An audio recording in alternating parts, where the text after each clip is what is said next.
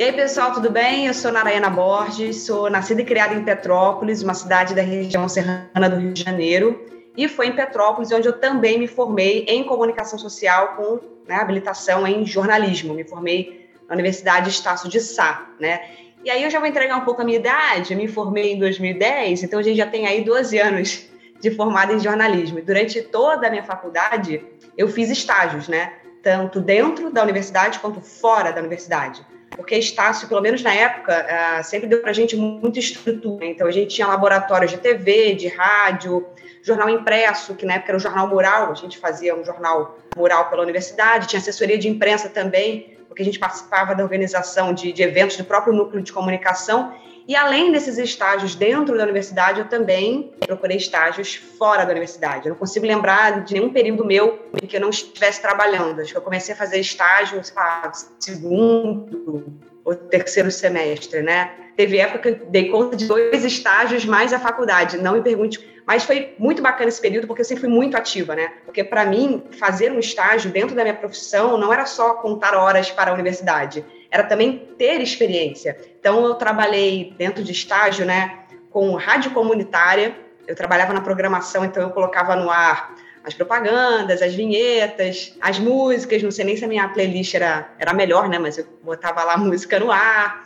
Trabalhei também com assessoria de imprensa, foi um período muito bacana. Trabalhei com site de notícia e com TV. Trabalhei numa TV local, uma TV a cabo da minha cidade, e foi muito bacana essa experiência, porque a TV tinha uma parceria com a universidade. Essa parceria era a Bolsa Integral de Estudos. Isso foi muito importante para mim, porque eu estudava numa faculdade particular, a grana era curta.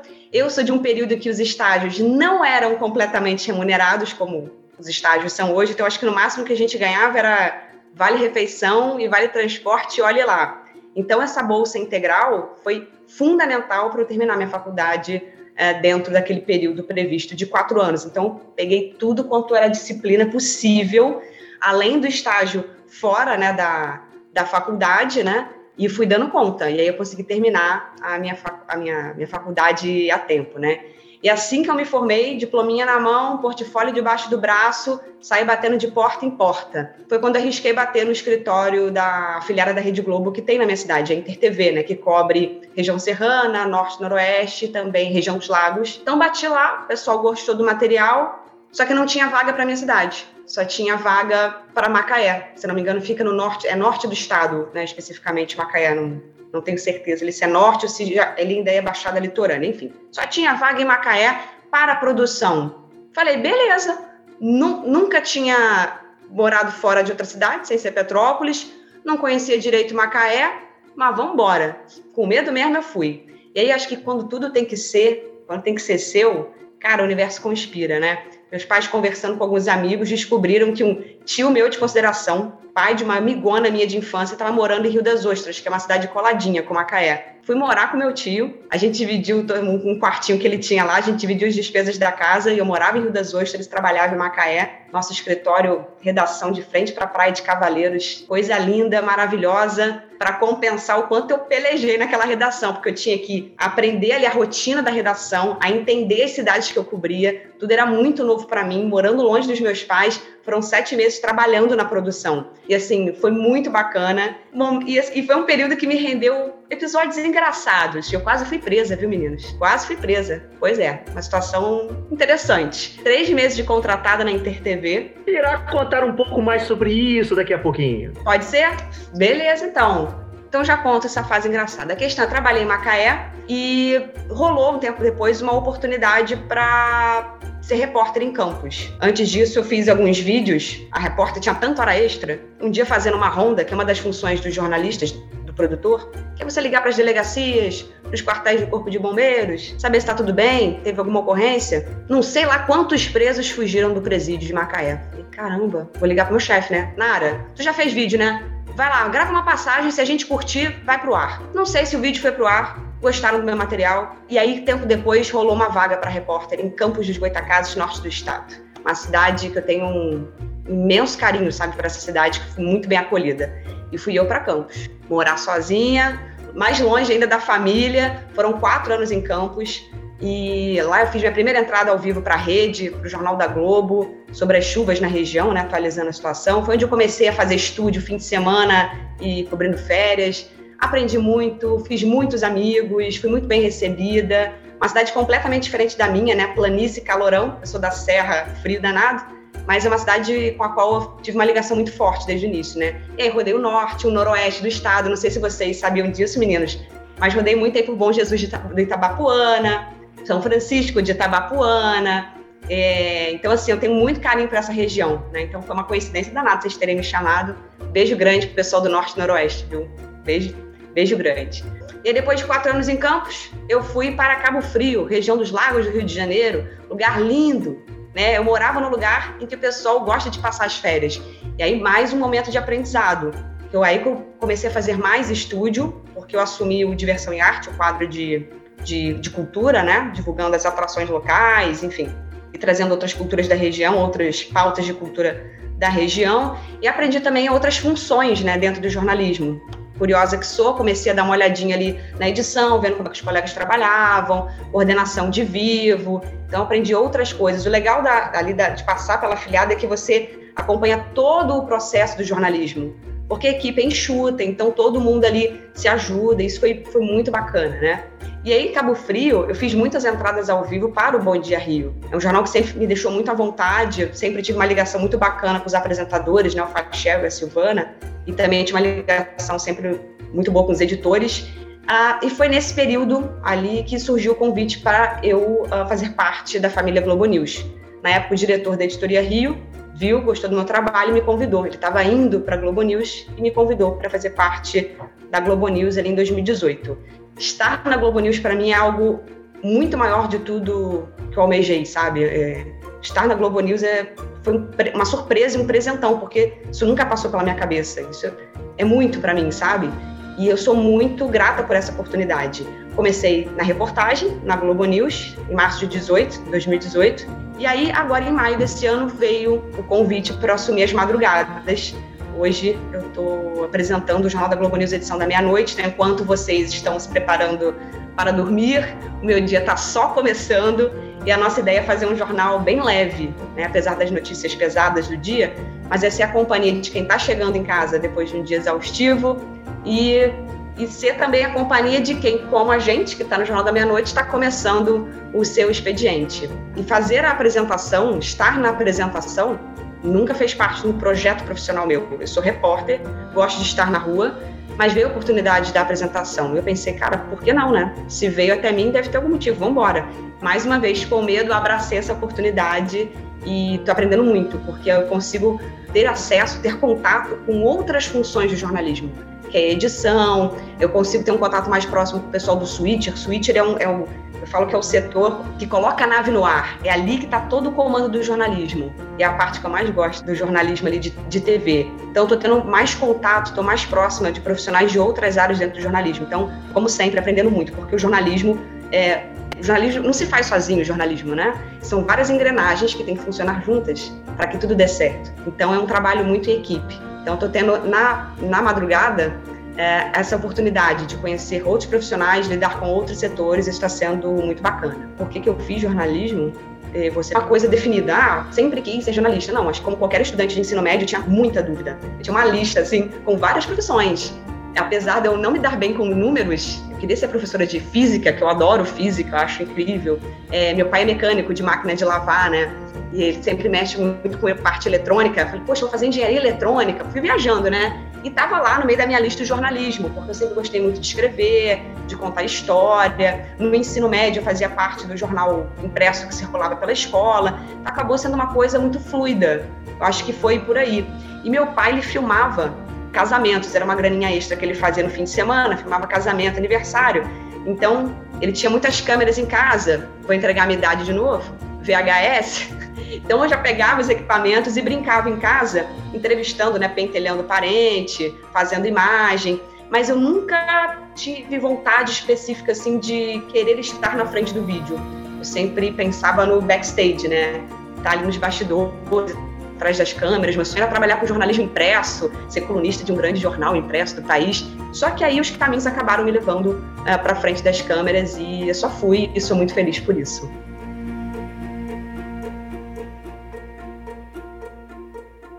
Você quer viver you have ou the morrer? Look of a man who accepts what he sees because he is expecting to wake up. Só sei quando. With great power comes great responsibility. Eles são grandes, mas nós é ruim. O sistema é forte. All the moments will be lost in time, like tears in rain. Talma Cast, o podcast do Cineclube Debates.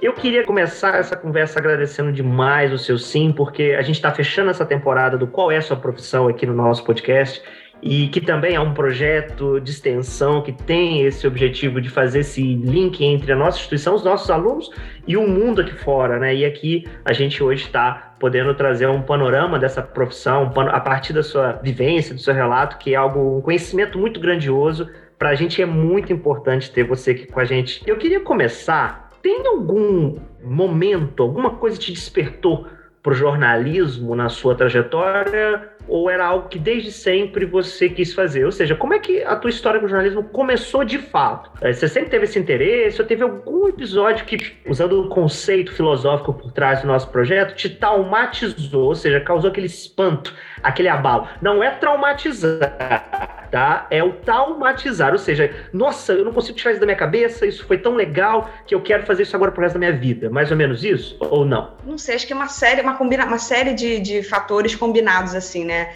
Meu avô sempre lia jornal no domingo, então eu sempre estava tendo acesso ao jornal impresso. Eu achava aquilo maneiro, né? Pessoa novinha já lendo jornal. O meu pai tinha as câmeras lá de VHS em casa, que ele fazia as filmagens nos fins de semana, de casamento, aniversário. Então já trabalhava, já pegava a câmera entrevistava o pessoal em casa, pentelhava o pessoal em casa, fazia imagem, mas sempre pensando ali no bastidor, né? Sempre curti muito, muito esse universo. É, no ensino médio, até que era um grupo grande, eram nove estudantes. A gente formava um grupo ali que desenvolvia o jornal impresso da escola, era em foco, acho o nome do, do, do jornal. Então a gente divulgava o que, o que rolava na escola, aí tinha espaço para poesia, para receita, enfim. Sempre gostei muito de escrever, sempre tive diários desde pequena. Então, escrever sempre foi uma coisa que eu sempre gostei. Uh, sempre gostei de contar história. Então, nos, nos trabalhos de escola, eu sempre apresentava, né? Gostava ali de apresentar e tal. Sempre falei muito com as mãos desde nova. Sempre gostei muito de apresentar os trabalhos de escola. Meus trabalhos, pô, não tô querendo me gabar, não. Fazer muito trabalho de vídeo, porque como meu pai tinha câmera em casa, todo mundo queria fazer trabalho comigo, porque eu vou te falar, só tirava 10. Meus trabalhos eram incríveis. Edição linear, tá, gente? Não tinha não tinha computador para fazer edição. Aham, aí viu, aí viu. tá? Caraca. Dava trabalho, mas era aquela câmera, aquela câmera que tipo uma bazuquinha, como é que ela era? Não, era aquela, não era nem a Super V, era a VHS, ah, que já, é. já tinha o branco automaticamente. Meu pai depois tinha uma JVC pequenininha, que essa usava uhum. na da escola, com aquela, nem era mini DV, era uma fita um pouquinho uhum. mais larga assim, né? Uhum. Então já usava para fazer trabalho de escola era sensacional. Meus trabalhos, ó, eu arrebentava, viu? Mas acho que talvez foi, foi uma coisa, foi fluindo aí, essa questão do jornalzinho da escola. A gente chegou a ter um programa de TV, você imagina nove cabeças, com idade, sei lá, entre 15 e 17 anos, fazendo um programa de TV, gente, sobre. Era Fala sério o nome do programa. Que legal, acho que meio foi fluindo, foi fluindo, sempre muito comunicativa. E aí, e aí foi, né? Mas eu sempre quis trabalhar com impresso, engraçado, assim, apesar de eu gostar do, de vídeo e tal, sempre gostei de televisão desde nova, sou uma noveleira danada, eu sempre gostei de vídeo, eu gostava muito do impresso. Eu queria ser tipo uma Flávia Oliveira, ter minha coluna no Globo, achava aquilo demais. Aí tá, você entra para a faculdade e vê que o buraco é mais embaixo, né? né? Tu não é jornalista, né? Você é colunista de uma hora para outra, né, minha amiga? Tem que comer muito arroz e feijão, né? para poder ter isso. E os estágios acabaram me levando para a TV, né? Mas é isso, acabou indo para frente da, da, da TV e eu fui me adaptando, porque eu sou aquela pessoa que não gosta muito de usar maquiagem, sempre fui muito, ah, muito básica com roupa, então vou aprendendo a dar um, também a tá no vídeo tem que aparecer bem, né? Então vamos melhorar um pouquinho o cabelo, vamos ser um pouquinho mais vaidosa, né, minha amiga? Você tá no vídeo, né? Mas é, mas foi legal, uma experiência bacana, assim, sabe? Tá na frente do vídeo, exige muita concentração. É. O pessoal fala que nada você se transforma, você tem que estar concentrado ali, né? Isso é muito interessante, porque é uma linguagem peculiar, né? O audiovisual, em termos de escrito, né? Então, assim, e a gente, aqui no podcast, a gente tá, teve que emular uma metodologia de encontros presenciais, de diálogo mesmo, de, uhum. de pessoas de áreas diferentes, é, conversando com professores, pessoal da parte da ciência, com cultura, em todo mundo interagindo. Inclusive, tem um episódio, você falou de física aí, tem um episódio que a gente gravou sobre aquele filme Interestelar, que a gente pegou uma, uma, uma poeta para conversar com um físico. E aí, Uau. duas pessoas de mundos diferentes para conversar a partir do filme, e isso deu uma, uma, uma, uma discussão muito interessante. E a ideia nossa era emular essa metodologia de uma conversa presencial para o formato de podcast porque é oralidade, né? Tudo é oralidade, é uma linguagem assim mais comunicativa oral. E aí, quando você fala disso, desse exercício, e você, né, você já estava fazendo jornalismo, de certa forma, no ensino médio ali, com os Sim. seus colegas, né? E aí entra a questão da graduação. Aí você vai para a faculdade e tal. E aí? Tinha uma expectativa do que era e, e aquilo que foi de fato. Como é que foi essa entrada na graduação e essa experiência ao aprofundar os estudos? Porque uma coisa é o fazer jornalismo, outra coisa é entender a, a estrutura, a técnica por trás, né? Todo o estudo, os teóricos e tal. Como é que foi isso? Acho que o susto maior foi porque, assim, quando você vem da escola, sua grade, suas disciplinas já são todas separadinhas, né? Tudo mastigadinha, você vai fazer isso, isso. Na faculdade, não, você monta ali os teus horários, a disciplina que você vai fazer, então você já começa a ter aquela questão da independência, cara, se vira aí, o que é melhor para você, horário e tal muita teoria no início, porque o jornalismo são quatro anos, né? Os dois primeiros anos são as mesmas disciplinas para todos os alunos. Ali, quando você está acabando o quarto semestre, você já tem que escolher a tua, a, a tua habilitação, né? Ou tu vai para jornalismo ou você vai para publicidade. E aí que as matérias, as disciplinas começam a ser mais específicas. Mas no início é muito texto, porque é muita teoria da comunicação, coisa que eu gosto muito. E o bacana, assim, eu tive professores que estavam no mercado de trabalho. Então, era o cara que atuava de manhã numa redação e à noite ia dar aula. Né? Eu tive professores que subiam a serra, né? Saíam de, do, do, Rio de Janeiro, da capital, subiam a serra para dar aula para gente. Então, eles sempre trouxeram para gente muito dessa realidade da redação, de como é o mercado. Acho que o susto maior foi essa questão de, na faculdade, você tem que ser mais independente, escolha de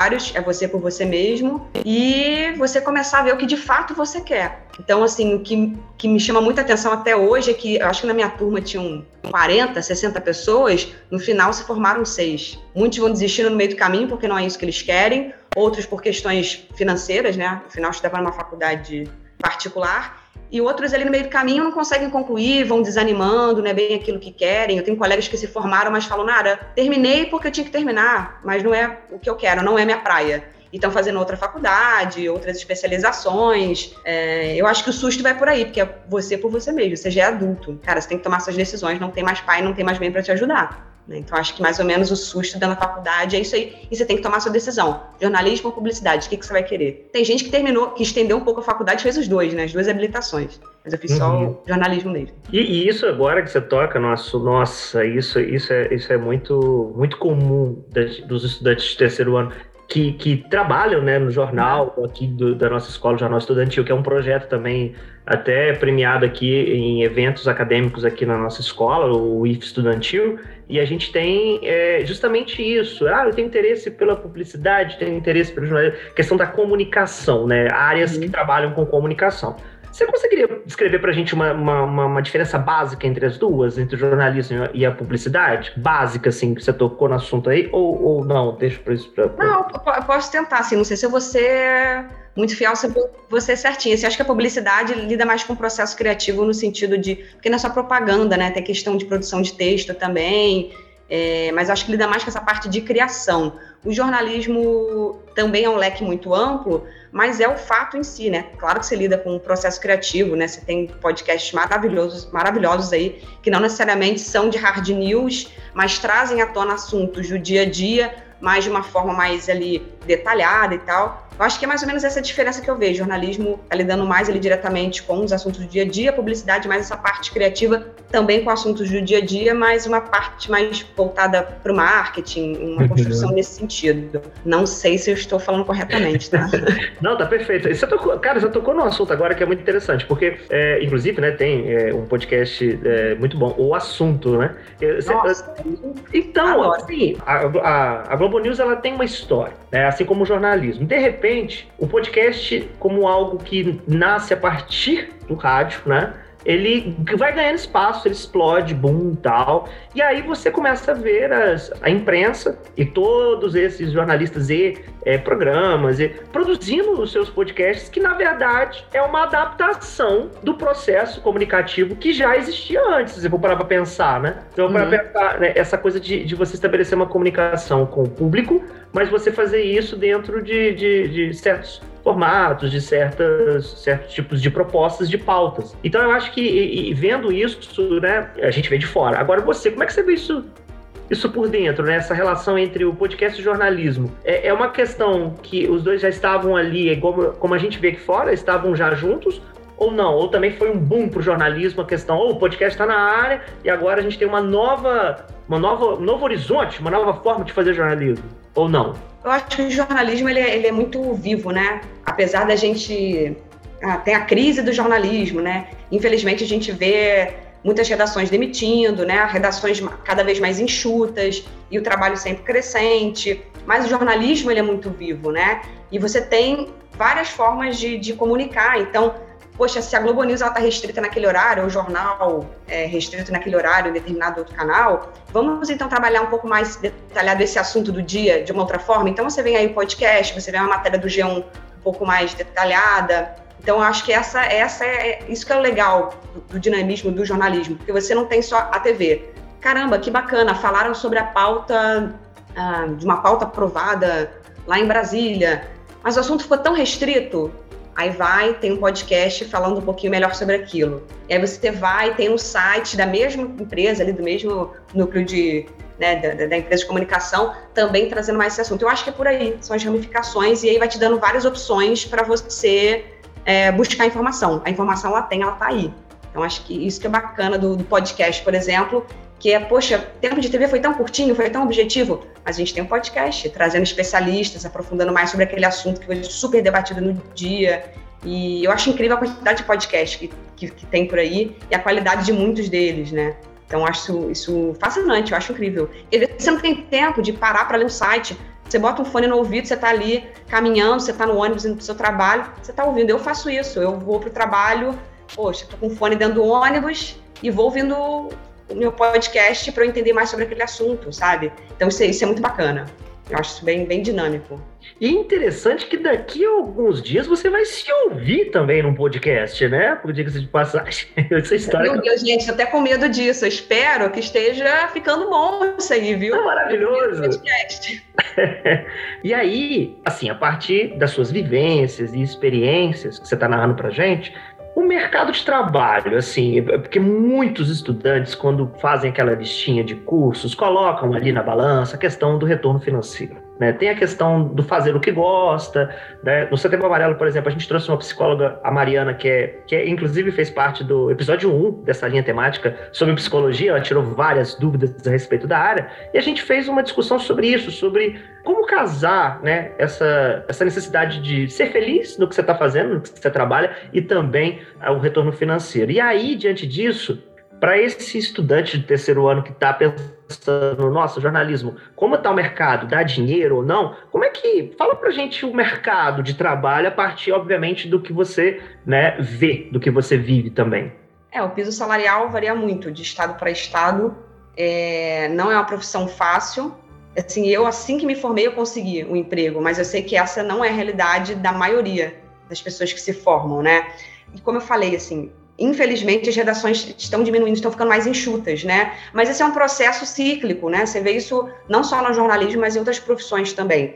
O jornalismo ele vive independentemente das grandes empresas. Então, hoje, é, eu estava até discutindo isso com um professor, com quem eu gosto muito de conversar, ele trabalha muito com mídia digital, e a gente chegou na, nessa conclusão, no nosso papo, né? Você consegue trabalhar independentemente das grandes empresas. Então, você pode ter seu podcast, se você tem uma boa ideia, se junta com um amigo, você faz um, um podcast. Você pode ter o, o próprio engajamento nas redes sociais, você pode ter seu canal uh, no YouTube. Então, você tem N plataformas para desenvolver vários produtos dentro ali do jornalismo. Você pode trabalhar com assessoria de imprensa. Eu tenho amigos que trabalham, que não estão mais na redação, ou foram demitidos, ou decidiram sair, decidiram ser profissionais por conta própria, tem sua própria assessoria de imprensa, os seus clientes. Então, se você tem essas possibilidades fora das grandes empresas, é claro que você quer trabalhar numa, numa grande empresa, poxa, você quer ter uma carteira assinada, né, ter um plano de carreira, mas você tem essa possibilidade fora desse,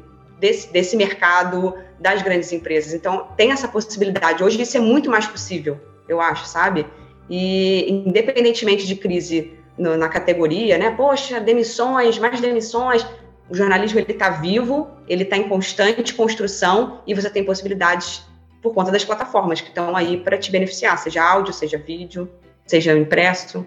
Uhum, interessante é, essa perspectiva que você traz de dentro da área profissional, porque é bem amplo, bem vasto, né? As, as possibilidades de atuação do jornalista, sim, né? Isso é muito sim. interessante. Você, você tem até, só é, pegando aí que você falou o gancho, você tem a, a própria, né? Tem, tem um jornalista de, de redação, que tu vai ter ali o produtor, você tem um repórter, você tem um editor, é, você tem o apresentador, e os editores de imagem, de texto, mas aí fora da, da, da TV você tem o impresso, é o repórter, é o fotógrafo, tem um assessor de imprensa, tem o, o assessor, uh, você tem um profissional que atua, assessor interna, né, um profissional de assessor corporativo, que vai atuar ali dentro da empresa. Tenho amigos que foram para a área de marketing, mesmo com jornalismo, buscaram outra especialização, não deixam de trabalhar com jornalismo, mas também atuando com marketing dentro das empresas. Então, você tem N possibilidades de trabalhar com o jornalismo. Eu tenho uma amiga que era de redação, ela ama roteiro, escrever. Cara, voltou completamente para a área de roteiro. Hoje ela tem projetos incríveis, ela roteiriza, sabe? E ela não deixa de gostar de jornalismo, mas ela falou, Nara, não estava legal, eu não estava ali me sentindo completa. Comecei a estudar roteiro, que eu sempre gostei de cinema. Comecei a estudar roteiro, cara, e hoje ela faz um trabalho incrível, sabe? Então, são várias as possibilidades. E tem podcast também, ela tem um podcast também, então, assim, é bem legal, sabe? Nossa, que legal, gente. É tanta gente legal trabalhando, assim, nessas áreas, assim. A gente conhece tanta gente nova.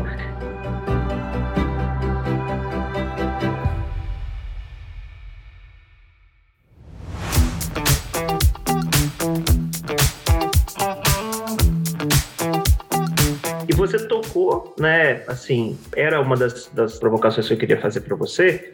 E essa provocação, ela é até da, da jornalista do nosso campus, a Érica, que faz parte também do nosso projeto. Nosso projeto trabalha com várias, várias vertentes de comunicação. A gente usa o Instagram, mas a gente trabalha é, com, com diferentes pessoas. Então, a gente tem um corpo de voluntários muito grande. E ela tocou num assunto que ela falou assim: olha, Rafael, pergunta para ela para mim como é que é a questão da não obrigatoriedade do diploma para o mercado de trabalho. Ou seja, muitas pessoas que não são jornalistas, mas que trabalham no campo comunicativo. É, por exemplo, aqui na nossa cidade nós temos alguns blogzinhos assim de pessoas que não são formadas, né? Quase fofoca, mas são, são cobre acidentes, coisas locais, não são jornalistas né, é, diplomados, mas são pessoas que muitas vezes as pessoas usam esse seu blog para ter alguma uma, aconteceu na cidade importante, alguma festa, uma violência, alguma coisa assim, todo mundo. E como é que funciona isso, né? Como é que isso se dá assim, essa, essa, essa galera que, que não tem essa mais, mais trabalha com isso? Eu acho que o mais importante é quando você lida com jornalismo, você está lidando com a verdade, né? Você tem um compromisso com a verdade. É, escutar os dois, os três lados da história, checar a informação, apurar de novo se for preciso, reapurar se for preciso. Eu acho que esse é o ponto central. É, o diploma, se não me falha a memória, caiu a exigência dele em 2009. Já estava estudando, estava terminando a faculdade ali pelo STF. E aí agora a FENAG, que é a Federação Nacional de Jornalistas, até entregou para o presidente eleito, o Luiz Inácio Lula da Silva, uma espécie de documento, assim, com algumas propostas, na verdade, com algumas pautas que são prioridade para a categoria. Uma delas é exatamente a aprovação da PEC do diploma, ou seja, a volta da exigência do diploma, além da atualização da regulamentação da profissão, a criação de um piso nacional. Então, são várias, várias pautas que são prioridades para a categoria, né? principalmente essa questão do, do diploma. As grandes empresas só contratam profissionais com diploma. Aqueles que já estavam na empresa, que não são jornalistas formados, a empresa, até pouco tempo atrás, algumas empresas até ajudavam com ajuda de bolsa, eh, com bolsa de, de, estudo, não bolsa integral ou parte da bolsa, não sei como é que está hoje, mas já, vi, já ouvi muitos relatos de colegas bem antigos na empresa em que fizeram jornalismo exatamente, poxa, para também ter o diploma, também está chancelado ali com o diploma, né? Não vou cravar aqui agora, mas, mas você consegue tirar o registro profissional, é, tem colegas que só se formaram muito tempo depois de ter o registro profissional, porque você tem que comprovar um período em que você trabalha com a profissão. X anos, não lembro agora. E aí você, se você comprovar esse período, você consegue tirar um registro profissional. Mas as grandes empresas só contratam com o diploma, sabe? Não, não, não tem jeito, não tem jeito. É muito interessante. Quando ela fez essa pergunta, assim, né, que eu pedi, ela falou assim: eu vou levar algumas provocações, você tem alguma coisa? Eu fiquei até surpreso, porque isso é uma questão né, é, completamente é, desconhecida por mim, e agora com você trazendo uma atualização também dessa, dessa questão é algo muito interessante. Porque, e na resposta você também toca num elemento fundamental que é a relação com a verdade, né? Eu sou professor de filosofia e se tem uma das coisas que essa disciplina ela é obcecada é a questão da verdade, a busca pela verdade. Esses caras todos né, dedicaram suas vidas a isso, a buscar, né? Por isso que a maioria pira, porque é tanta questão complexa e aí a gente não pode deixar de descartar né, o, o, o tema, que também é outra pergunta que a Erika traz, que é em tempos de fake news, como é que esse processo de apuração, como é que foi né, é, esse processo hoje em dia, como é que é esse processo de buscar pela informação de qualidade no contexto onde tudo é instantâneo, tudo é rápido, tudo é digital. Então, é, é, acho que né, um método teve que ser criado, como é que é isso para o jornalista de hoje? Que não é a mesma coisa para um jornalista de 10, 15, 20 anos atrás, é outra demanda da, da, da, da profissão, certo? Exato, tudo está muito mais ágil, né? Até pergunto, gente, como é que a gente como é que a gente conseguia lá atrás, com pouco recurso, apurar, né? Enfim, a mentira sempre existiu, né? O pessoal disseminar mentira, isso sempre existiu. Só que hoje a gente tem a questão da velocidade e do alcance, que é muito maior, é algo impressionante mesmo, né? Principalmente agora a gente viu nas eleições de 2018, 2022 também, então a gente viu esse, esse processo de, de fake news, porque hoje a gente deu um nome, ressignificou né, a desinformação, fake news. Então a velocidade e o alcance é muito grande, principalmente por conta das redes sociais. Então, nosso trabalho é ainda mais cansativo, porque aí é checar, rechecar, tem que estar tá na dúvida, apura de novo. Então, aquele processo dá o tempo inteiro checando as informações, e aí você recebe vídeo, hum, Cara, deu uma ponta de dúvida. Você já tem a obrigação de checar, mas deu uma pontinha de dúvida. Cara, vamos checar de novo. Então, isso é muito importante. E chega a ser um trabalho exaustivo. Você ter que, gente, olha só, isso que você recebeu no grupo da sua família não é verdade. Então, assim, é, é, é você tá ali. É, porque o jornalismo eu encaro como o seguinte: uma, uma missão social, sabe? Você nem estou falando. Isso é coisa da minha cabeça, viu? Eu acho que jornalismo é missão social, porque a partir do momento que você leva informação para a sociedade, cara, você está fazendo que essa, essa sociedade, essas pessoas, elas tenham noção, conhecimento dos seus direitos e seus deveres. E se ela é bem informada, ela vai correr atrás dos seus direitos e dos seus deveres. Então, eu acho um papel fundamental do jornalismo que é isso. Por isso que eu digo que é a missão social. E aí você está esbarrando com a questão da fake news. Cara, que é assustadora a velocidade como a, que, ela, que a fake news tem para se propagar, sabe? E atinge, assim, pessoas de, de todo extrato social, sabe? É a pessoa mais rica, mais pobre, é, é todo mundo, sabe? Por isso o conhecimento é fundamental.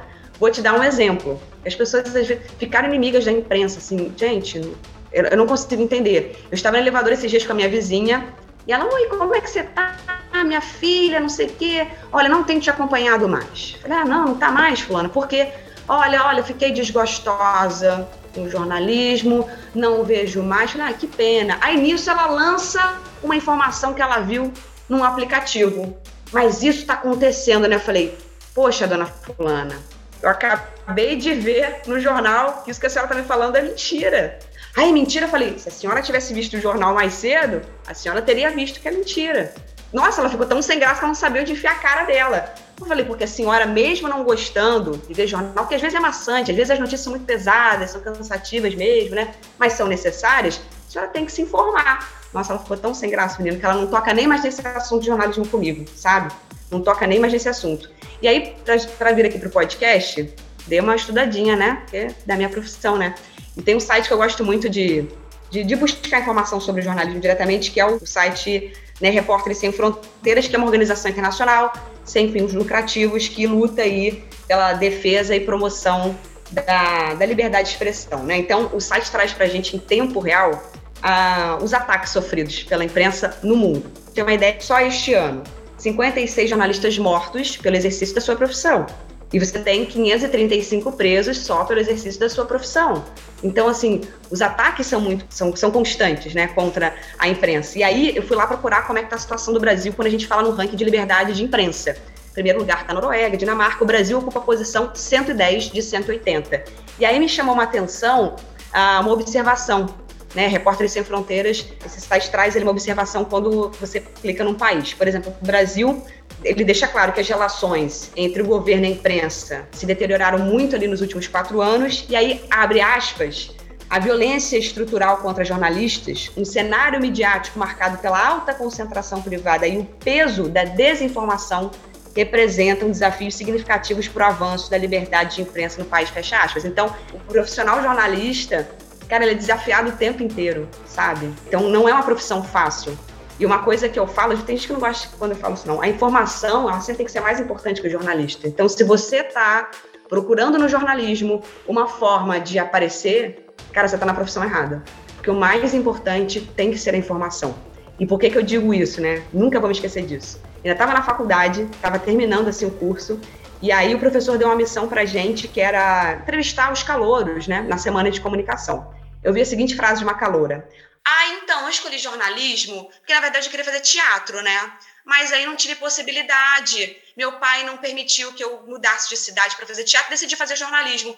Gente, eu desliguei meu gravador, olhei para ela, deitei as tapinhas nas costas assim, obrigada, querida. Eu fiquei em choque. Essa frase, até hoje, esse comentário dela, tá na minha cabeça. Falei, cara, você tá na profissão errada, amiga.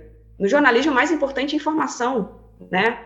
Cara, não jornalista, é claro que quem trabalha com vídeo, como eu, cara, você tem que estar tá, tá maquiado, com o cabelo bem feito, uma roupa que não, né, mais neutra, porque você trabalha com imagem, né? Exatamente para você não chamar mais atenção que a informação. Então, assim, cara, é, é uma missão social, ser jornalista é um desafio diário, porque você lida com fake news, com as agressões, com os ataques cada vez mais constantes, mas é Ai, é uma coisa fascinante quando você consegue, por exemplo, denunciar alguma coisa errada no hospital. Cara, e meses depois, a coisa se transforma. Tem uma auditoria e tudo se encaixa no hospital. A dona Fulana que você entrevistou, que estava na fila, conseguiu ser operada.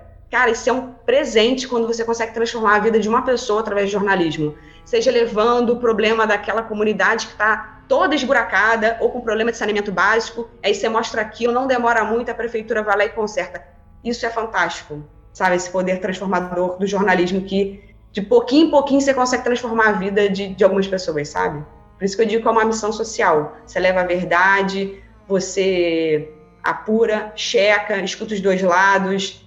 Às vezes a gente erra, às vezes você esqueceu de ouvir uma fonte ali, mas vamos consertar? Tem oportunidade, vamos ouvir outra fonte também. A gente dá direito de resposta, você, tem que dar direito de resposta. E eu acho que é por aí. É uma profissão que eu fico muito feliz. Gente, às vezes a gente passa raiva, sabe? Toma chá de cadeira de fonte, fica na porta horas e horas da delegacia esperando ali o delegado sair para dar informação para gente. Mas quando você consegue informação ou consegue ali um, né, um dado importante, ah, isso, isso para mim não tem preço. É transformar a vida de uma pessoa através da comunicação, para mim não tem nossa, olha, emocionante, tá? Emocionante, porque é visível a paixão que você tem pela profissão, pelo que você faz, enquanto uma razão existencial, né? Claramente isso, né? É o que o Daniel, que geólogo também, ele falou: olha, você vai trabalhar debaixo, não sei quantos quilômetros debaixo da terra, no meio de rocha, e você está amando aquilo ali. Falei, cara, como é que essas profissões, né? A gente está tendo uma, tá tendo uma sorte muito grande de ter, de conseguir é, ter pessoas incríveis aqui fazendo um relato das suas profissões, como isso é, tem a ver com, com essa realização de quem, de pessoal, obviamente, e que faz com que os desafios, que são muitos, é, sejam passíveis de, de, superação, né? Porque o que você está trazendo deve ser algo extremamente complexo, essa coisa de você estar tá fazendo o seu trabalho e sofrer agressão, uma ameaça, uma intimidação constante por esse simples fato. Então isso não é qualquer um, né? Isso não é para para como você citou o caso né, da, de uma pessoa que queria aparecer, não quer, queria pegar com a própria imagem, né? Queria, ah, quero que as pessoas me percebam, né? E aí talvez usaria informação para isso, mas é o contrário, né? É a informação que ela é transmitida e aí nesse caso ela é revolucionária, como você mesmo deu o exemplo, porque ela transforma, né? Torna um país mais democrático, uma sociedade muito mais transparente e por aí a coisa vai, né? Muito interessante, muito muito bacana o seu relato. Ah, eu não sei o que, aconteceu com essa menina. Ou no meio do curso ela se ligou que ela estava na profissão errada e saiu, ou ela se transformou e viu que não era bem aquilo, que ela poderia seguir um caminho diferente daquele que ela estava imaginando, né? Então acho que isso, é, isso também é bem interessante. E a faculdade, quando você faz, por isso que é importante você fazer estágio, sabe? Durante a faculdade, porque aí você percebe, cara, acho que estou no curso errado, não é isso que eu quero. Então, é, e é isso. E os professores, como eu tive contato com professores que sempre atuaram muito ativamente no mercado de trabalho, então, eles iam, trabalhavam de manhã na redação e à noite estavam dando aula para gente, eles traziam os relatos, traziam de fato como era a profissão, isso também ajuda muito a entender. E aí, você vai fazendo estágio no meio do caminho, já está terminando o curso, você já sabe o que, que você quer, você já sabe o que, que você quer, cara, eu quero isso, quero aquilo, você já começa a ser até objetivo no teu projeto de vida, sabe? Então, isso é por isso que é importante. Cara, ter oportunidade, entrou na faculdade, já começa, já começa a se meter ali no, no, nos laboratórios da faculdade, já começa a procurar algum estágio fora, ver como é que funciona, para você entender se é aquele mundo que você quer, sabe? Tem muita gente que desistiu mesmo, ó, não é isso que eu quero. Cara, e foi procurar outra profissão, é, acho que isso tudo é válido, sabe? Sim, perfeito. E aí, conta pra gente, como é trabalhar na madrugada? Como é que funciona isso? Porque, cara, eu, eu, eu acho assim, eu tenho que dar os parabéns pra, pra, porque você tem que estar tá descansada, você tem que estar tá bem, você tem que estar tá com toda a pauta ali, tudo, tudo trabalhado, meia-noite para começar. E aí, como é que funciona quando você termina e tá todo mundo, talvez, né, acordando para ir trabalhar, você, não, pô, agora é minha hora de descansar porque o meu trabalho tá feito. Como é que é isso? Menino, tá tudo bem, tá tudo ótimo, maravilhoso, é incrível, assim, nossa, horário, assim, é, é uma readequação da vida, né? Porque eu sou uma pessoa do dia, eu sou aquela que acorda e vai trabalhar. Sempre fui do dia. E eu sempre fui a dorminhoca, encostar e dormir. Então, assim, ó, virou a chavinha. Então, foi uma série de, de adaptações. Fui conversando com quem já tinha trabalhado de madrugada. Então, eu comecei fazendo o seguinte. Mas o choque mas foi um choque grande quando você.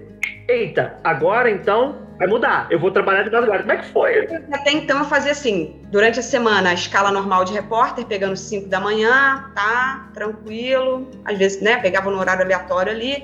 E fim de semana, é, eu fazia o estúdio na madrugada. Isso era muito complicado, porque aí muda a chave total. Aí eu tirava uns cochilinhos durante a madrugada, quando não tinha né, jornal. O editor Nara, pode tirar o cochilinho. Tirava um cochilinho para ficar com a carinha boa ali, não ficar com a carinha de sono.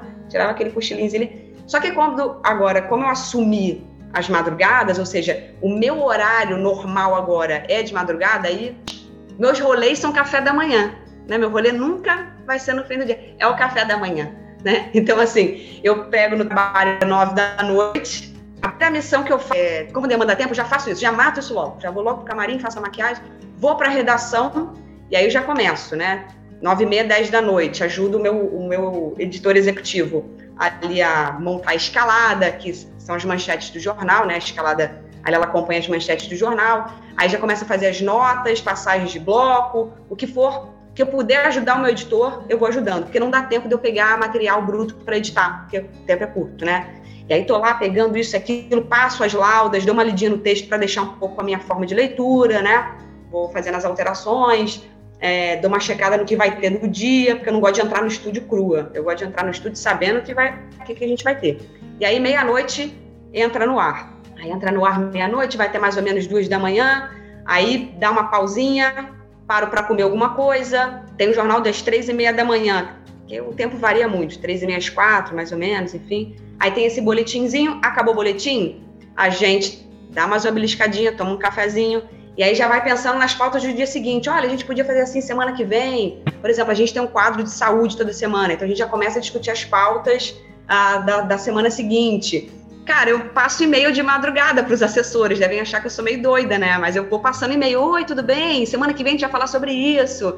Poderia com mais informações. É meu horário, né? E aí eu paro de trabalhar às 5 e meia da manhã, tomo um outro cafezão da manhã e aí eu vou viver. Vou fazer o que tem que fazer, né? Arrumar casa, fazer aquilo, já adianto o almoço, estuda. É, né, que eu tô, tô, retomando os estudos em inglês espanhol, porque a gente não pode ficar parado. E aí vai ver um filmezinho, vai ver uma sériezinha tal. Almoça, meio-dia, uma hora caminha, vamos dormir. Aí eu vou de uma até mais ou menos seis e meia, sete. Aí levanta e vai tudo de novo. Então, eu adaptei minha rotina do acordar e ir trabalhar. Então, eu tive que fazer essa troca, entendeu? Claro, aí tem acompanhamento de médico, porque muda né, completamente a produção eh, de hormônio, de tudo aqui dentro, né? né? Toma um remédio aqui, B12, por exemplo, lá que a vitamina estava baixa, médico, vamos, vamos reforçar essa vitamina, então um exame de sangue para sempre acompanhar, ver se está tudo bem, né? Amo um cafezinho, tô tendo que pisar no freio, porque madrugada sempre é um motivo para tomar um cafezinho ali, com uma besteirinha. Ah, café é muito bom. Não, então tem nutricionista ali ajudando até para não comer porcaria de madrugada. Então a gente tem ali para ajudar, equilibrar, porque de madrugada, se deixar, você come hambúrguer, pizza, e aí não pode, né? Então, para cuidar da saúde, porque a gente tem que estar tá bem, cuidar da mente, tem que cuidar do corpo também, né? Então é isso o tempo todo. Acho que me adaptei acho que me adaptei, estou indo. que legal. Tá rolando. Às vezes o sono bate, às vezes ele vem mesmo, porque é muito diferente, né? Então, assim, você não. Eu tenho que dormir muito bem durante o dia, porque interfere muito no, no raciocínio, tudo isso, né? Então, tento dormir bem durante o dia. Tem blackout no quarto, bota aquele protetor para os olhos, né? Aí fecha a porta, tal, para poder dormir bem, para ter um dia ali produtivo, porque realmente é cansativo, né? O organismo sofre um pouquinho, mas a gente vai se adaptando, exatamente encontrando formas de deixar o corpo não muito cansado. Ou se durante o dia deu aquele soninho, cara, eu tiro um cochilinho. Acho que não tem problema nenhum. O corpo está pedindo, vamos respeitar, porque eu já estou abusando demais dele. Então, a madrugada é uma adaptação. E está sendo algo bem novo para mim, porque eu era do dia. Então, ai, Nara, vamos fazer alguma coisa? Eu falei, almoçar não dá, mas um café da manhã dá para você tomar comigo. Ah, eu tomo um cafezinho da manhã. É o rolê. O rolê da Nara é o café da manhã, não tem jeito. Legal, legal.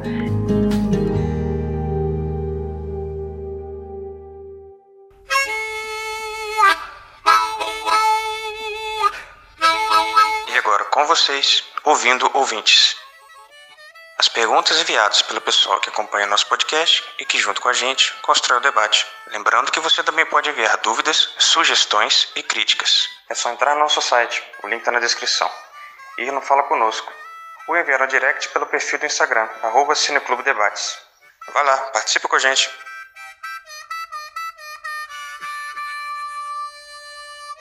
E assim, é, eu tenho aqui algumas perguntas do nosso público, do pessoal que nos segue no Instagram.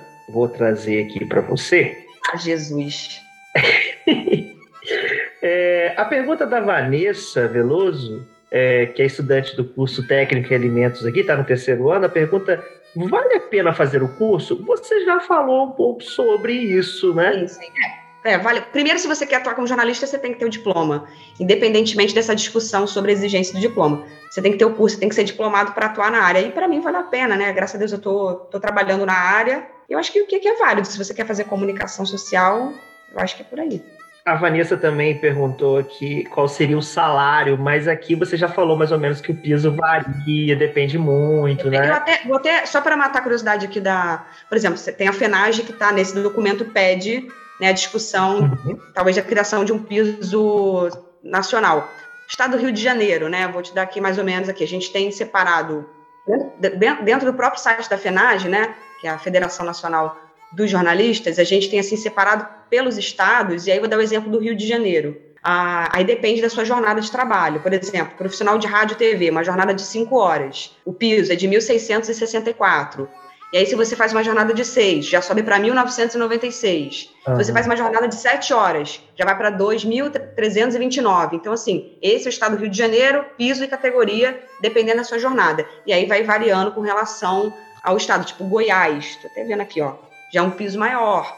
Então, é um piso único de R$ 2.750. Então, vai, de, vai depender muito ah, do estado e até da, da cidade onde você está trabalhando. Muito interessante. É, a Carolina, ela é até voluntária aqui do nosso TomaCast, ela faz química, ela é do segundo ano. Quais são as maiores dificuldades enfrentadas após se formar? Eu sei que você falou um pouco sobre como tem casos de alguns que ficam ainda uhum. em busca ali de, de, uma confirmação mesmo no mercado, outros já conseguem entrar.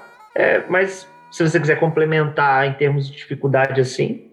Ah, eu acho que essa questão mesmo do primeiro emprego, né? Por isso é muito importante essa questão do estágio, não só dentro da faculdade, mas fora também, você procurar algo fora do muro da faculdade, né, dos muros da faculdade, é, porque isso fez toda a diferença para mim, porque quando eu fui procurar bater de porta em porta, eu tinha um portfólio.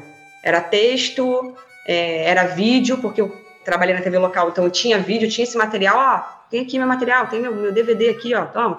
Então, esse portfólio foi bacana, porque eu já tinha o que apresentar na hora de procurar um emprego.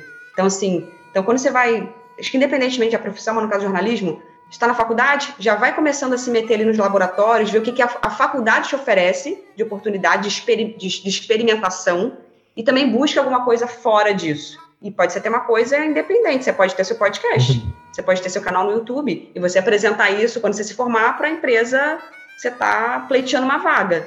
Então, acho que a, o primeiro desafio é isso, né? Essa questão de você conseguir se fixar no mercado de trabalho, no primeiro emprego. Por isso, pense sim em já construir seu portfólio durante a faculdade. É, eu acho que também trabalhos que você fez dentro da faculdade são válidos para isso. E depois você se encontrar na profissão. Tem gente que começa ali, cara, dentro de uma redação de impresso, não é isso que quer. O cara quer rádio. Ou o cara, nossa, não é nada disso, minha amiga. Cara, quero ser roteirista. Quero cinema, não quero nada disso. Então você vai, você vai se descobrindo. Eu acho que é você se descobrir como profissional de comunicação. Acho que esse é um, até o maior desafio. Perfeito. E uma curiosidade até que a Lavínia, uma outra voluntária aqui do, do nosso TalmaCast, também do curso técnico de Química segundo ano, ela perguntou assim, ela falou assim, ó, por quanto tempo um repórter fica em um lugar? Mas ela explicou do que, que ela está dizendo. Ela está dizendo assim, ó, sempre, sempre achei interessante que na maioria dos jornais eles falam no lugar das notícias, mas é rapidinho. Aí, tipo, eles vão embora logo depois de gravar sua parte no jornal. Acho que você usou o termo passagem, não foi? Isso, que a passagem é a assinatura do repórter, né, na matéria. Aquela hora que o repórter aparece é a passagem, né? Então, eu acho que aquele momento onde você está gravando, você vai para uma rua uhum. e você está ali, tá pegando aquela rua e daqui a pouco você está indo embora, né? Acho que é, é uma curiosidade mesmo, é. muito crua da Lavínia. É, depende muito da pauta que você vai pegar no dia. Pauta é aquele assunto que você vai falar no dia, né? Você já sai de manhã, ó, Nara, sua pauta é essa aqui. Então vai te mandar ou pelo WhatsApp, ou vai te dar impresso. Geralmente eu gosto de impresso, que eu gosto de rabiscar o papel, né? Eu gosto de escrever, eu gosto de... Aí eu levo a minha pauta do dia Pode ser que essa pauta também seja o assunto seu, da sua entrada ao vivo, pode ser que você não faça vivo, faça sua reportagem. Mas vou te dar um exemplo de um dia normal. É aquela pauta, vamos lá, buraco na rua. Você tá, buraco lá é, na Pelinca, em Campos. Tá todo esburacado a Pelinca, em Campos. Então, olha, Nara, você vai ter entradas ao vivo e tem matéria. Se o jornal for. Geralmente a gente vai já pegando imagem, porque é, é corrido, tá? Você já vai pegando imagem, tá lá o teu repórter cinematográfico fazendo imagem, você está entrevistando as pessoas, e aí, ó, tá quase se aproximando a hora do jornal. Você já vai pensando no seu vivo, e aí você já vai afinando com o editor. Quando que eu vou entrar? Que horas? Quanto tempo eu tenho?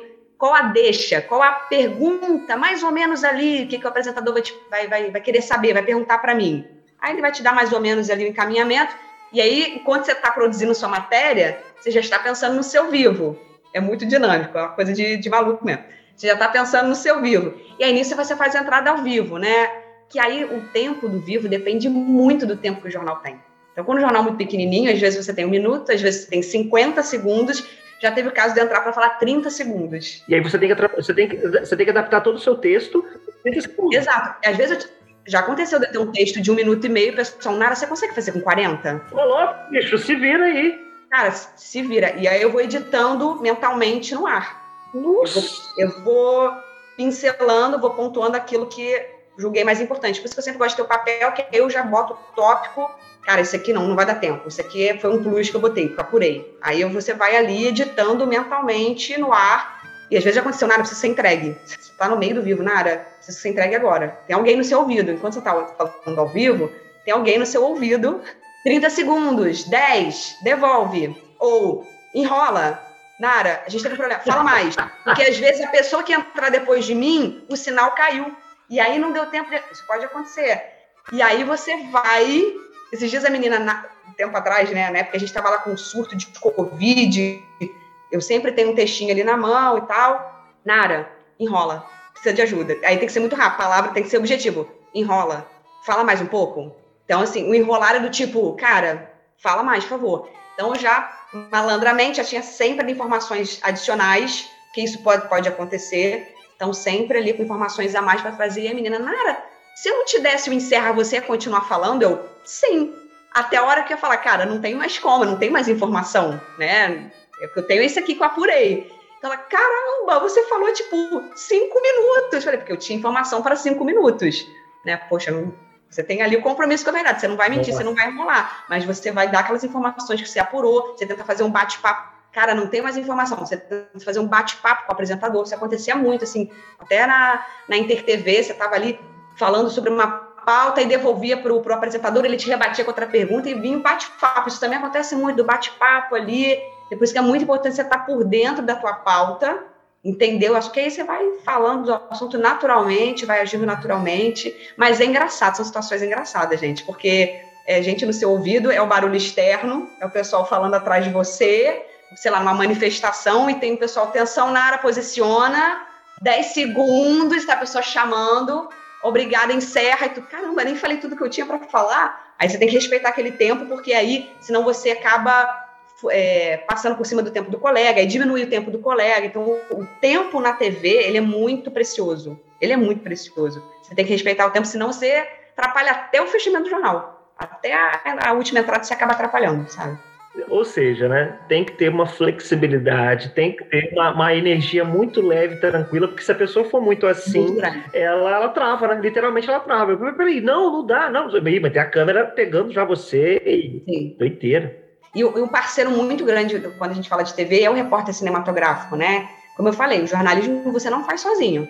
Então, assim, cara, não vem querer tirar onda, não, porque você depende do trabalho do fulano, que depende do seu trabalho. Então, assim, é uma, são engrenagens que, se uma vacilar, compromete o trabalho de outras pessoas. Se uma parar de funcionar, opa, opa, pode comprometer o trabalho de outras pessoas. Então, assim, é, cara, é um trabalho coletivo. Então, você tem que estar bem afinado com o repórter cinematográfico, sabe? Então, bate um papo antes. Eu sempre, antes de fechar a matéria, cara, pensei nisso, nisso, nisso. Você tem essas imagens? Nara, não tem. Vou fazer. Nara, não cita isso porque estava muito longe, não consegui pegar direito, não ficou bonita a imagem. Então, é isso, é um trabalho em equipe. Sempre com muita conversa. E o mesmo para o cara do empresto, é, sabe? Pro, pro, poxa, olha aquela imagem ali. Você vai trabalhando. Você viu aquela imagem ali? Você viu aquela cena ali? Pô, faz aquela imagem para mim. Ou o repórter está sempre de costas, né? O cinegrafista está sempre de olho ali, ele vai te indicar quando tem alguma coisa errada, quando alguma coisa vai para acontecer. Então é isso, é um, é um trabalho em grupo, coletivo.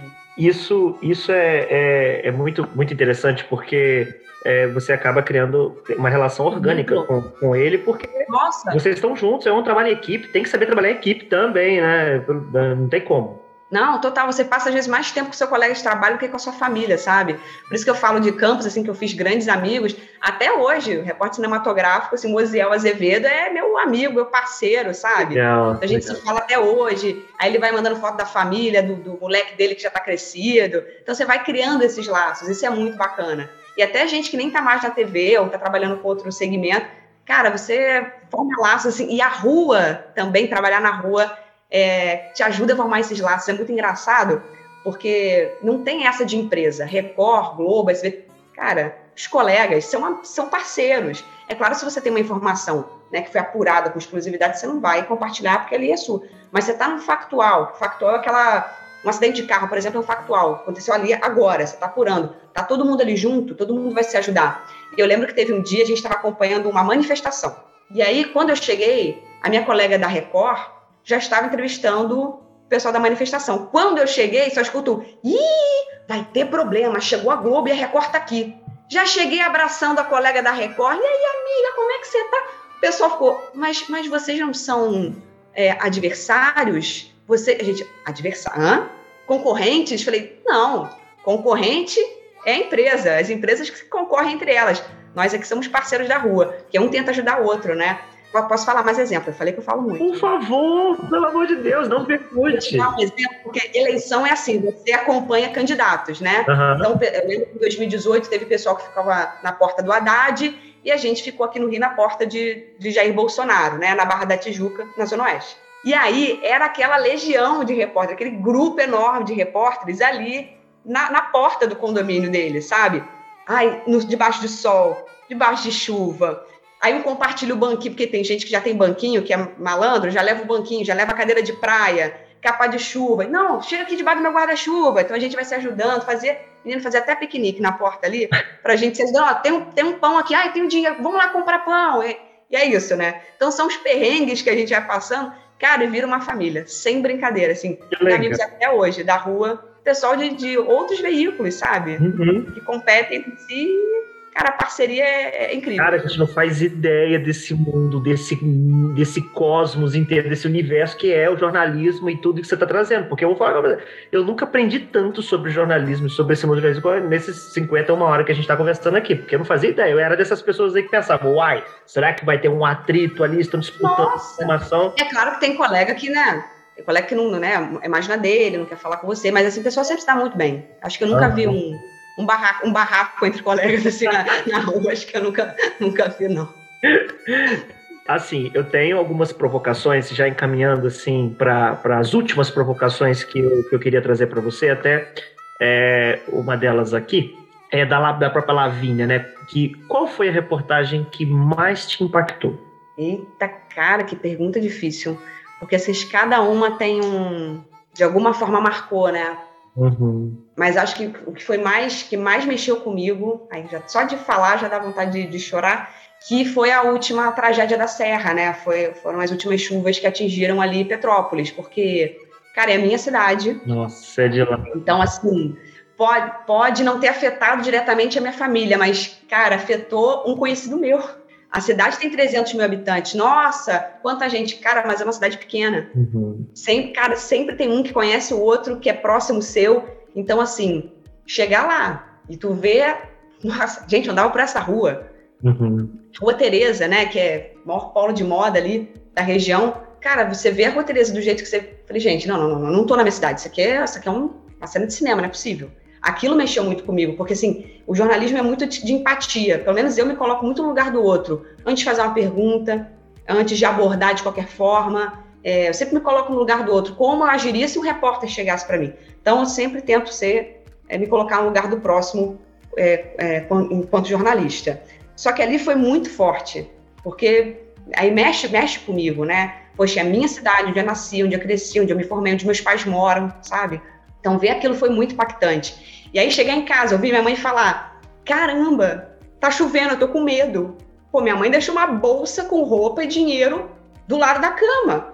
Aquilo, nossa, aquilo mexeu muito comigo. Uhum. Sabe? Então, assim, foi, foi, foi um desafio muito grande cobrir aquilo, porque eu não posso ficar me emocionando toda hora no vídeo, né? Me concentro. Mas se o apresentador fizer uma pergunta ali que vai mexer com o pessoal, o que foi que aconteceu, nossa, aquilo me, me abala, porque é, me abalou. Ele foi, foi, muito difícil ali, de, de, me segurar, me concentrar. Sim, tiveram momentos de emoção, porque foi, de uma certa forma, o momento foi provocado por uma pergunta, mas é, tive que focar ali.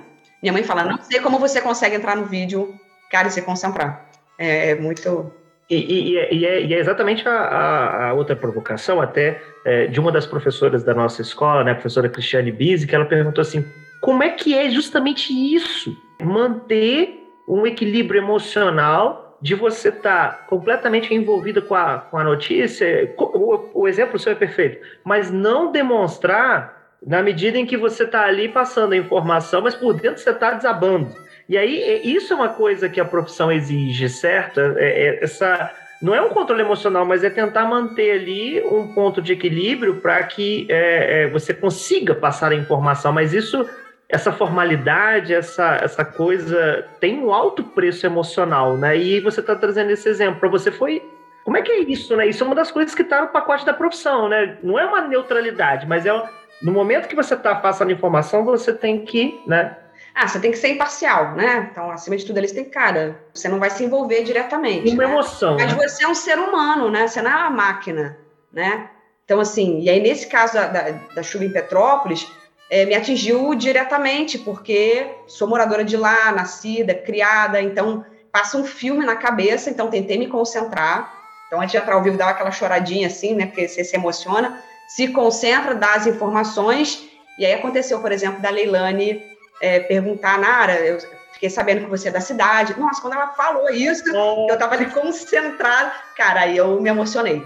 Eu me emocionei, porque, né, como eu falei lá atrás, o cara, o mais importante do jornalismo é a informação, não o jornalista ali. mas ela lidou com uma questão muito pessoal e ela né, fez essa provocação pessoal e aí dei uma, dei uma choradinha, dei uma, dei uma escorregada porque mexeu muito. Eu não sou um robô, né? Tem uhum. sentimento, um ser humano. Então você se emociona. Bom, aí me fez lembrar até de uma outra pauta que eu cobri, que foi, eu acho que foi em dezembro do ano passado, se eu não me engano. Foi, fui cobrir a, a, o velório de duas meninas, a Emily e a Rebeca, é, duas primas que morreram baleadas na porta de casa em Caxias. Ah, eu lembro desse caso. Então, né, aquele período de Covid. E eu sou aquela pessoa, cara, sem brincadeira. É, cara, eu não chego no velório abordando, oi, tudo bem? Sou jornalista. Não, tudo bem, querido? Sou jornalista, é, cobrindo. Então, assim, você microfone, explica a situação, fala que o microfone está aberto para que a pessoa possa conversar, se quiser passar alguma informação. Eu sou, sou muito assim, como eu te disse, tento me colocar sempre no lugar da, da outra pessoa, sabe?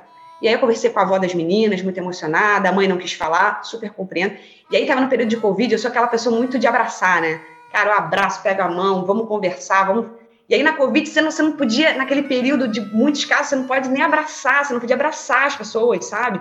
Então, mais para conseguir apertar a mão. E nisso eu entrei ao vivo. Aquele dia eu desabei, porque assim, eram duas meninas, cara, crianças, primas, às vésperas de completar aniversário. Uma delas ia fazer aniversário, festinha, tudo comprado no dia 23 de dezembro, sabe?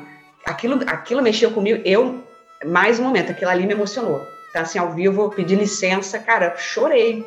Então, assim, chorei, porque, assim, eu sou um ser humano, eu vi naquele relato, sabe? A mãe chorando, você via, cara. Eu falei, cara, a violência, tirando a vida de, de menores, sabe?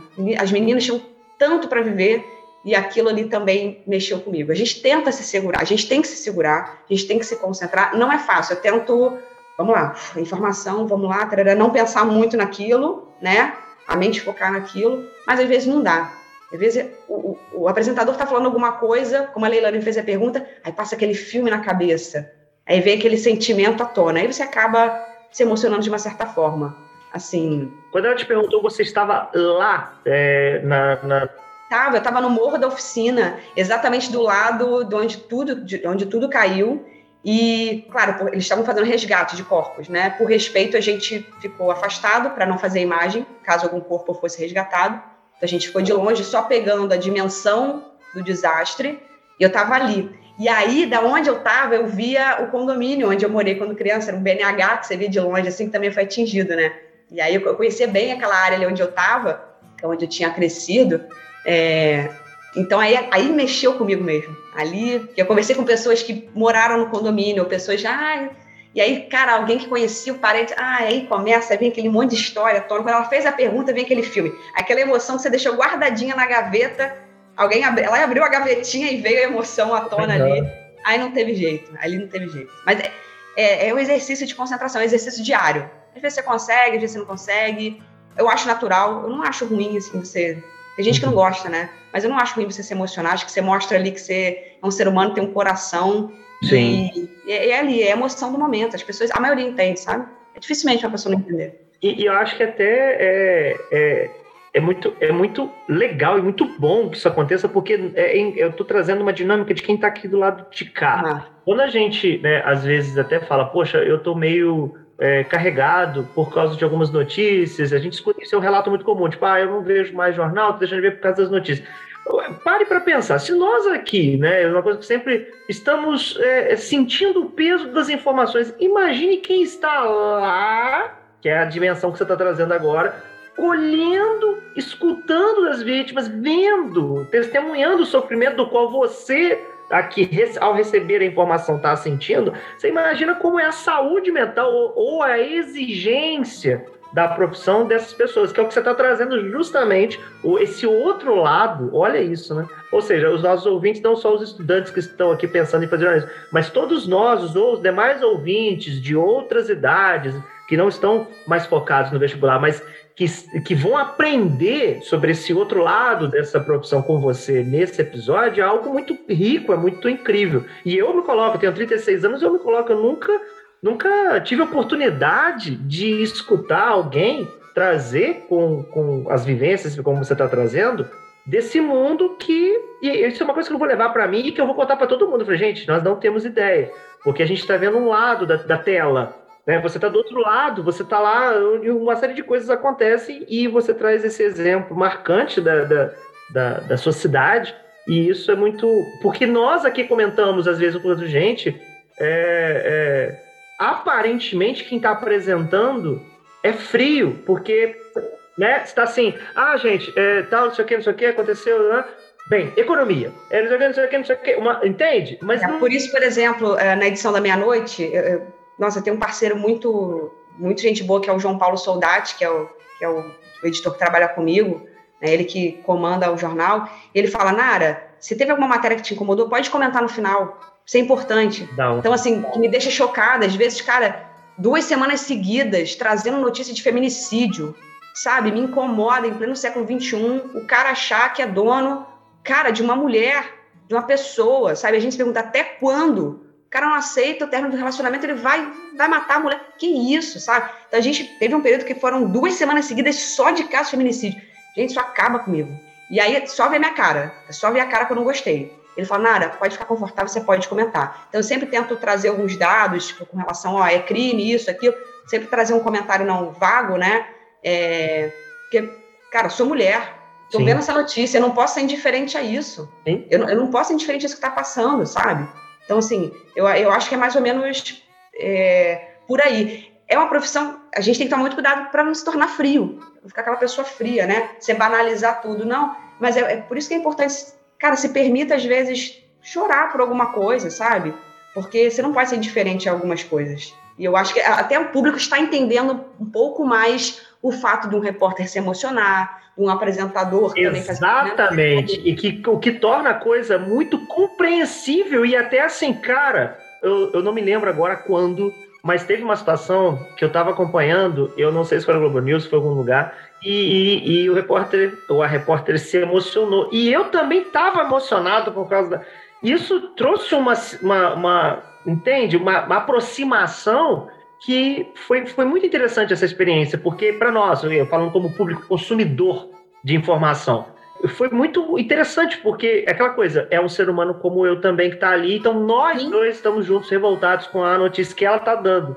Entende? Então, isso é muito muito curioso, muito interessante da parte de, da gente que está aqui quando isso acontece. Né? Eu acho que se você for perguntar 10 pessoas sobre isso, acho que elas serão unânimes ao falar que não, eu não vejo problema nenhum, pelo contrário. É, hoje as pessoas entendem é. melhor isso, sabe? Eu, eu acho importante que você crie esse, esse, esse elo, esse lá. Eu gosto muito quando as pessoas viram para mim e falam: Nossa, Nara, às vezes eu tenho a impressão que você está sentada no sofá conversando comigo.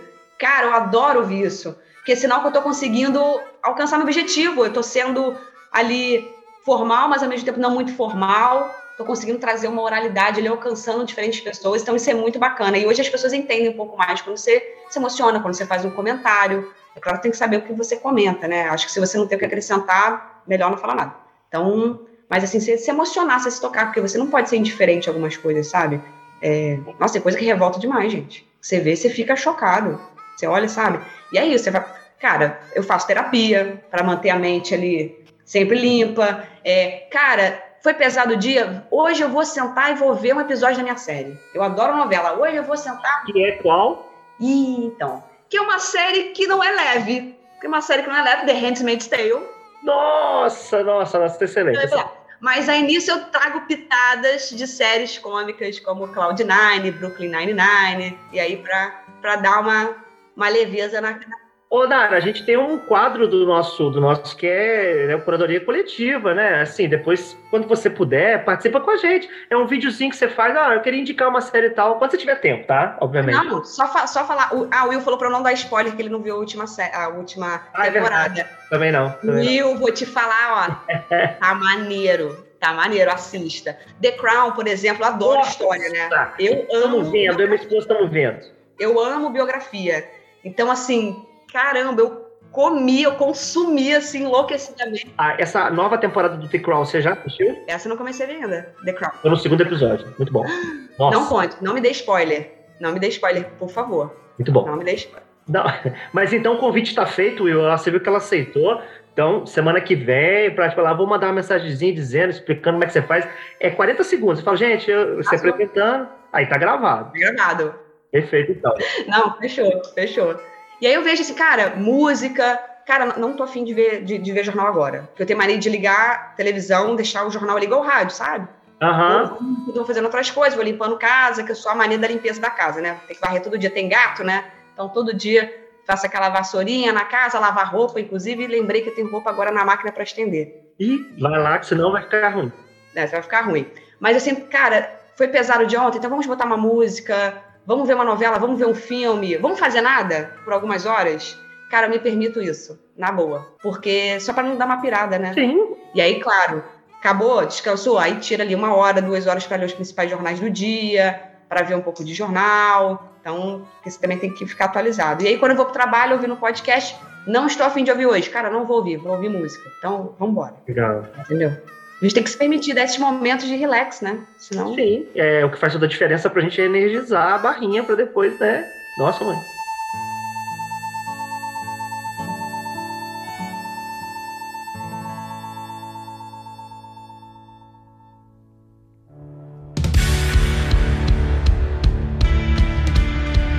A gente tá, tá praticamente encerrando aqui e para você se despedir dos nossos ouvintes, do nosso público, quais são assim suas dicas? Você já deu várias, né? Você trouxe um panorama assim, um dossiê perfeito, completo da profissão. Foi incrível conversar com vocês, poder conversar por mais horas e horas facilmente. E mais assim, que mensagem, né? Ou que sugestão, dica, reflexão, curiosidade, sei lá, enfim sobre a, a, a, sua profissão que você gostaria de deixar para os nossos ouvintes, que são, assim, né, de um público muito diverso.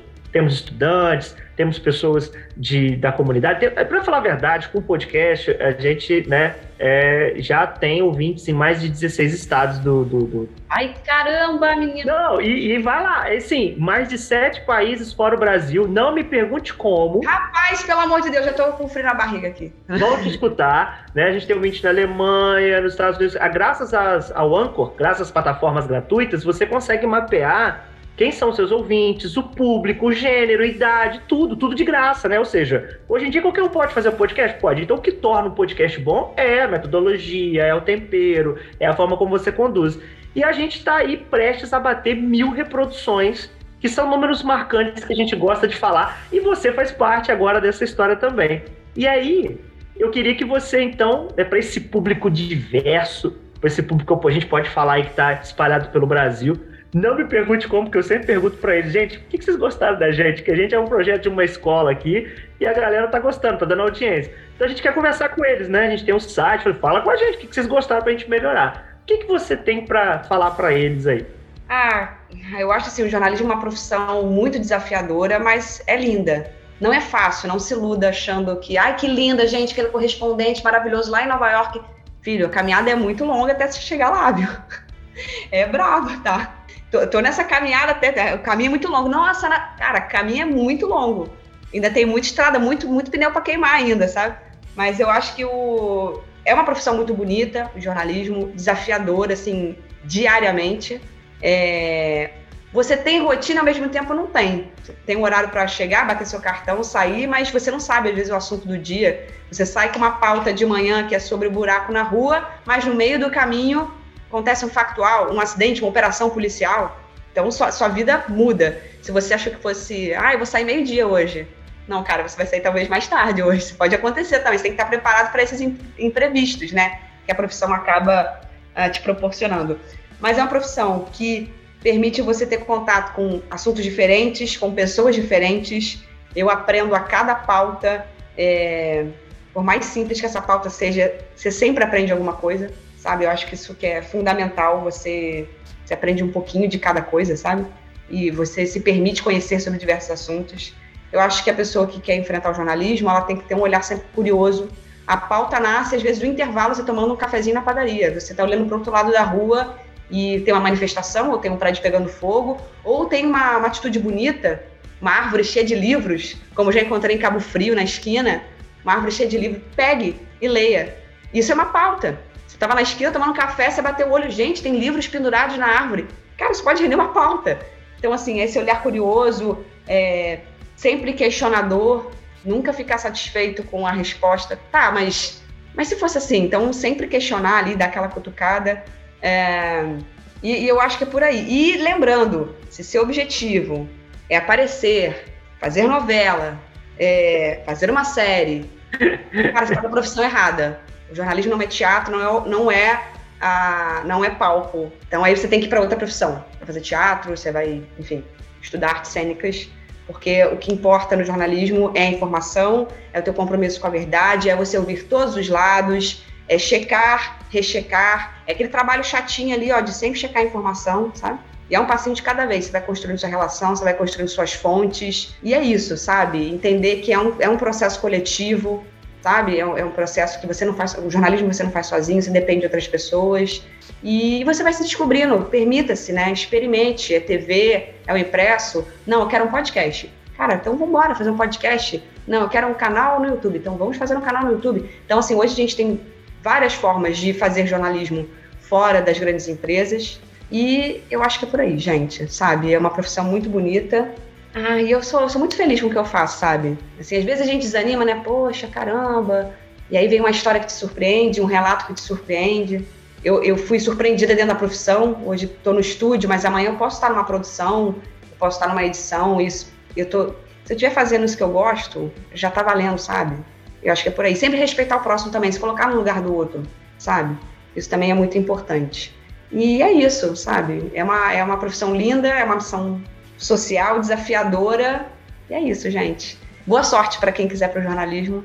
Não é fácil, já vou logo avisando, não se iluda, mas, cara, é gostoso demais. Perfeito, perfeito. E assim, é, também, se a galera quiser fazer alguma pergunta para você depois, mandar para você, fala para eles também aonde eles encontram, né? O seu Instagram, tem site e tal.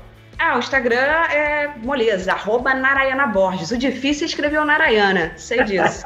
Vamos soletrar. N de navio A, R de rato A, Y A, duas vezes a letra N de navio A. Narayana Borges. Você encontra, manda lá inbox que a gente responde. Às vezes eu demoro, mas eu respondo. Então só mandar lá que eu, que eu super respondo. Eu adoro matar curiosidade. Às vezes o pessoal, ai, como é que eu estudo? Como é que eu não sei o quê? Pergunta aí, faz vídeo lá do pessoal manda beijo, manda abraço, e, e, é bacana. Eu gosto dessa interação, eu adoro. Perfeito, vai estar na descrição do episódio. Assim, é, sem dúvida, é um dos episódios, não o episódio mais assim gostoso de gravar, mais incrível que eu e o Will a gente teve aqui, porque o Will, ele é o bolsista do projeto, mas o Will é um cara que eu não conheço pessoalmente. Tem dois Eu tô sabendo disso. Dois anos que a gente trabalha, a gente vai se conhecer agora, esse final de semana, se eu amanhã no teste do Covid der tudo certo, né? Que eu vou levar os alunos numa feira de ciência e tecnologia do Rio, que nosso projeto aqui, o nosso Talmacast foi premiado, em primeiro lugar vou levar eles, eles nunca né, foram para um evento assim, e lá nós vamos finalmente conhecer.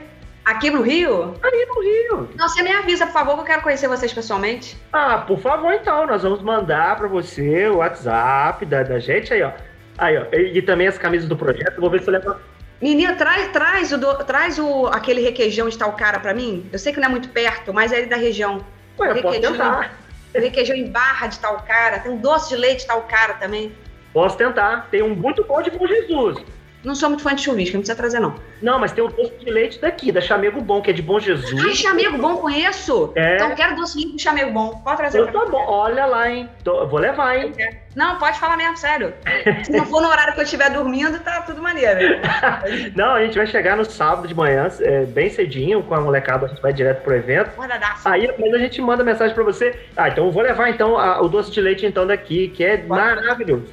Ah, sabe uma outra dica para quem vai fazer, quer fazer comunicação? Cara, é estudar bastante. Você, você vai sempre ter, ter que estudar, né? Então, você não pensar, ah, terminei minha faculdade. Seu sorry, amigo, você vai ter que continuar estudando. E idiomas, isso é muito importante, sabe? Isso, isso, é, é, isso é uma coisa importante. Hoje, hoje o profissional, ele é multifacetado e multitarefado, né? O brinco, né? Não sei nem se existe essa palavra. É, Cara, e assim, isso é legal, isso é um diferencial do profissional que tem um domínio de idiomas, sabe? Então, hoje, por exemplo, estou voltando a estudar inglês, estou retomando os estudos de espanhol. Assim que tiver mais ou menos ali maneiro, vamos pegar mais um idioma. Então, assim, isso é bacana, que isso é um diferencial do profissional também dentro de uma redação, sabe? O uhum. domínio de, de outras línguas, sabe? Perfeito. Não, é sensacional. Dá para a gente colocar aqui também como uma das, das dicas fundamentais que você trouxe. Ó, Nara, muito obrigado, tá? Assim, a gente né, é, te libera agora, porque a gente já está aí quase uma hora e quarenta, uma hora e cinquenta de gravação. É, Will, se você quiser também, né, cortar. É, tá bom. Você ouviu o Talma Cast, o podcast do Cineclube Debates. Não esqueça de curtir e compartilhar esse episódio. Os links para seguir a gente nas nossas redes sociais e o link do site para acompanhar o projeto está aqui na descrição.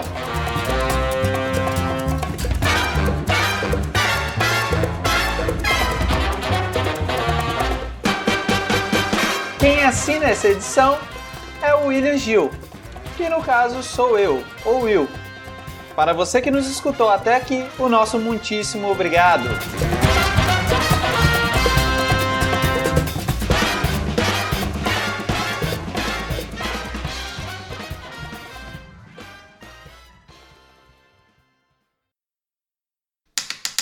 Nara, ó, antes da gente encerrar, a gente não pode deixar de falar sobre o episódio lá no início, né? Que nós comentamos de você quase ter sido presa. Conta pra gente como é que foi. Gente, três meses de contratada. Três meses de contratada numa cidade diferente. A InterTV, né, a afiliada onde eu trabalhei, tinha um evento é, de esporte, que era a Copa InterTV de Futsal. Copa InterTV de Futsal. Então, tava rolando lá uma, uma das fases do, dos jogos. Cara, minha missão era muito simples. Pegar com o motoboy uma fitinha e gerar esse material para a sede da emissora, Cabo Frio. Cara, simples, ó. É missão de estagiário. Ô, oh, molezinha, né? Só que era um sábado, só tinha redação funcionando no prédio. Tranquilo. Desci o prédio, o motoboy chegou, me ligou, desci do prédio. Estou pegando material com o motoboy, assinando que tem que assinar, só escuto a portaria no fundo. Bateu a porta. Eu não levei celular, eu não levei chave, eu não tinha crachá. Como é que você entra? Não entra. Falei, seu motoboy, você não vai embora não. Tu vai me ajudar aqui que eu vou pular o muro. A redação fica no primeiro andar. Cara, você faz um pezinho e eu pulo. Quando ele viu o tamanho do muro, falou: Minha filha, tu não vai conseguir pular, tu vai se machucar.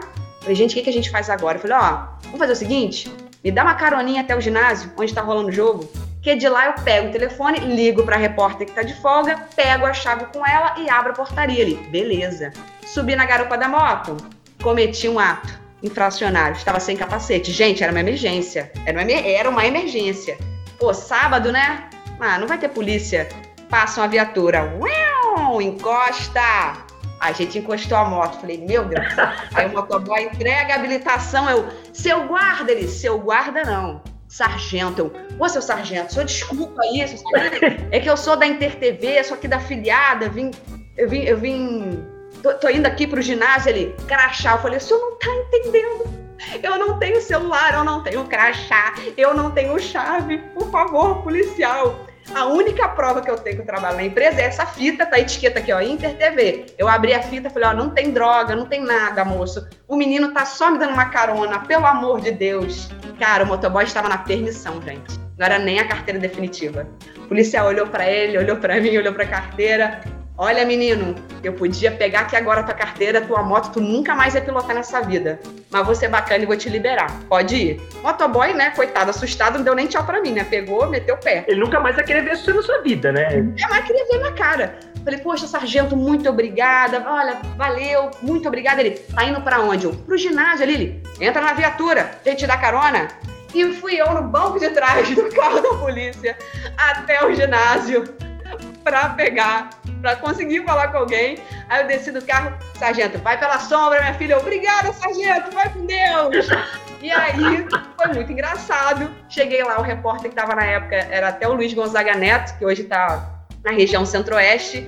Me olhou, teve uma crise de riso, falou: Nara, só vou te contar uma coisa. Hoje você tá chorando, tá preocupada, mas amanhã você vai rir morrer de rir dessa história. E é isso. Foi isso que aconteceu. Hoje eu conto rio pra caramba, mas na época, falei, vou perder meu emprego, gente. Acabei de ser contratada, gente, pelo amor de Deus. Deu tudo certo, consegui gerar material a tempo, consegui a minha repórter pra pegar a chave. E hoje que eu tô rindo, mas na hora, vou te falar, fiquei com medo. Fiquei com muito medo. Nossa, imagina. E, e, tinha ainda o pobre do motoboy que poderia perder o ofício. Você imagina? Sabe o que é isso? Não é sorte, isso é Júpiter agindo na casa 2. É isso. Entendeu?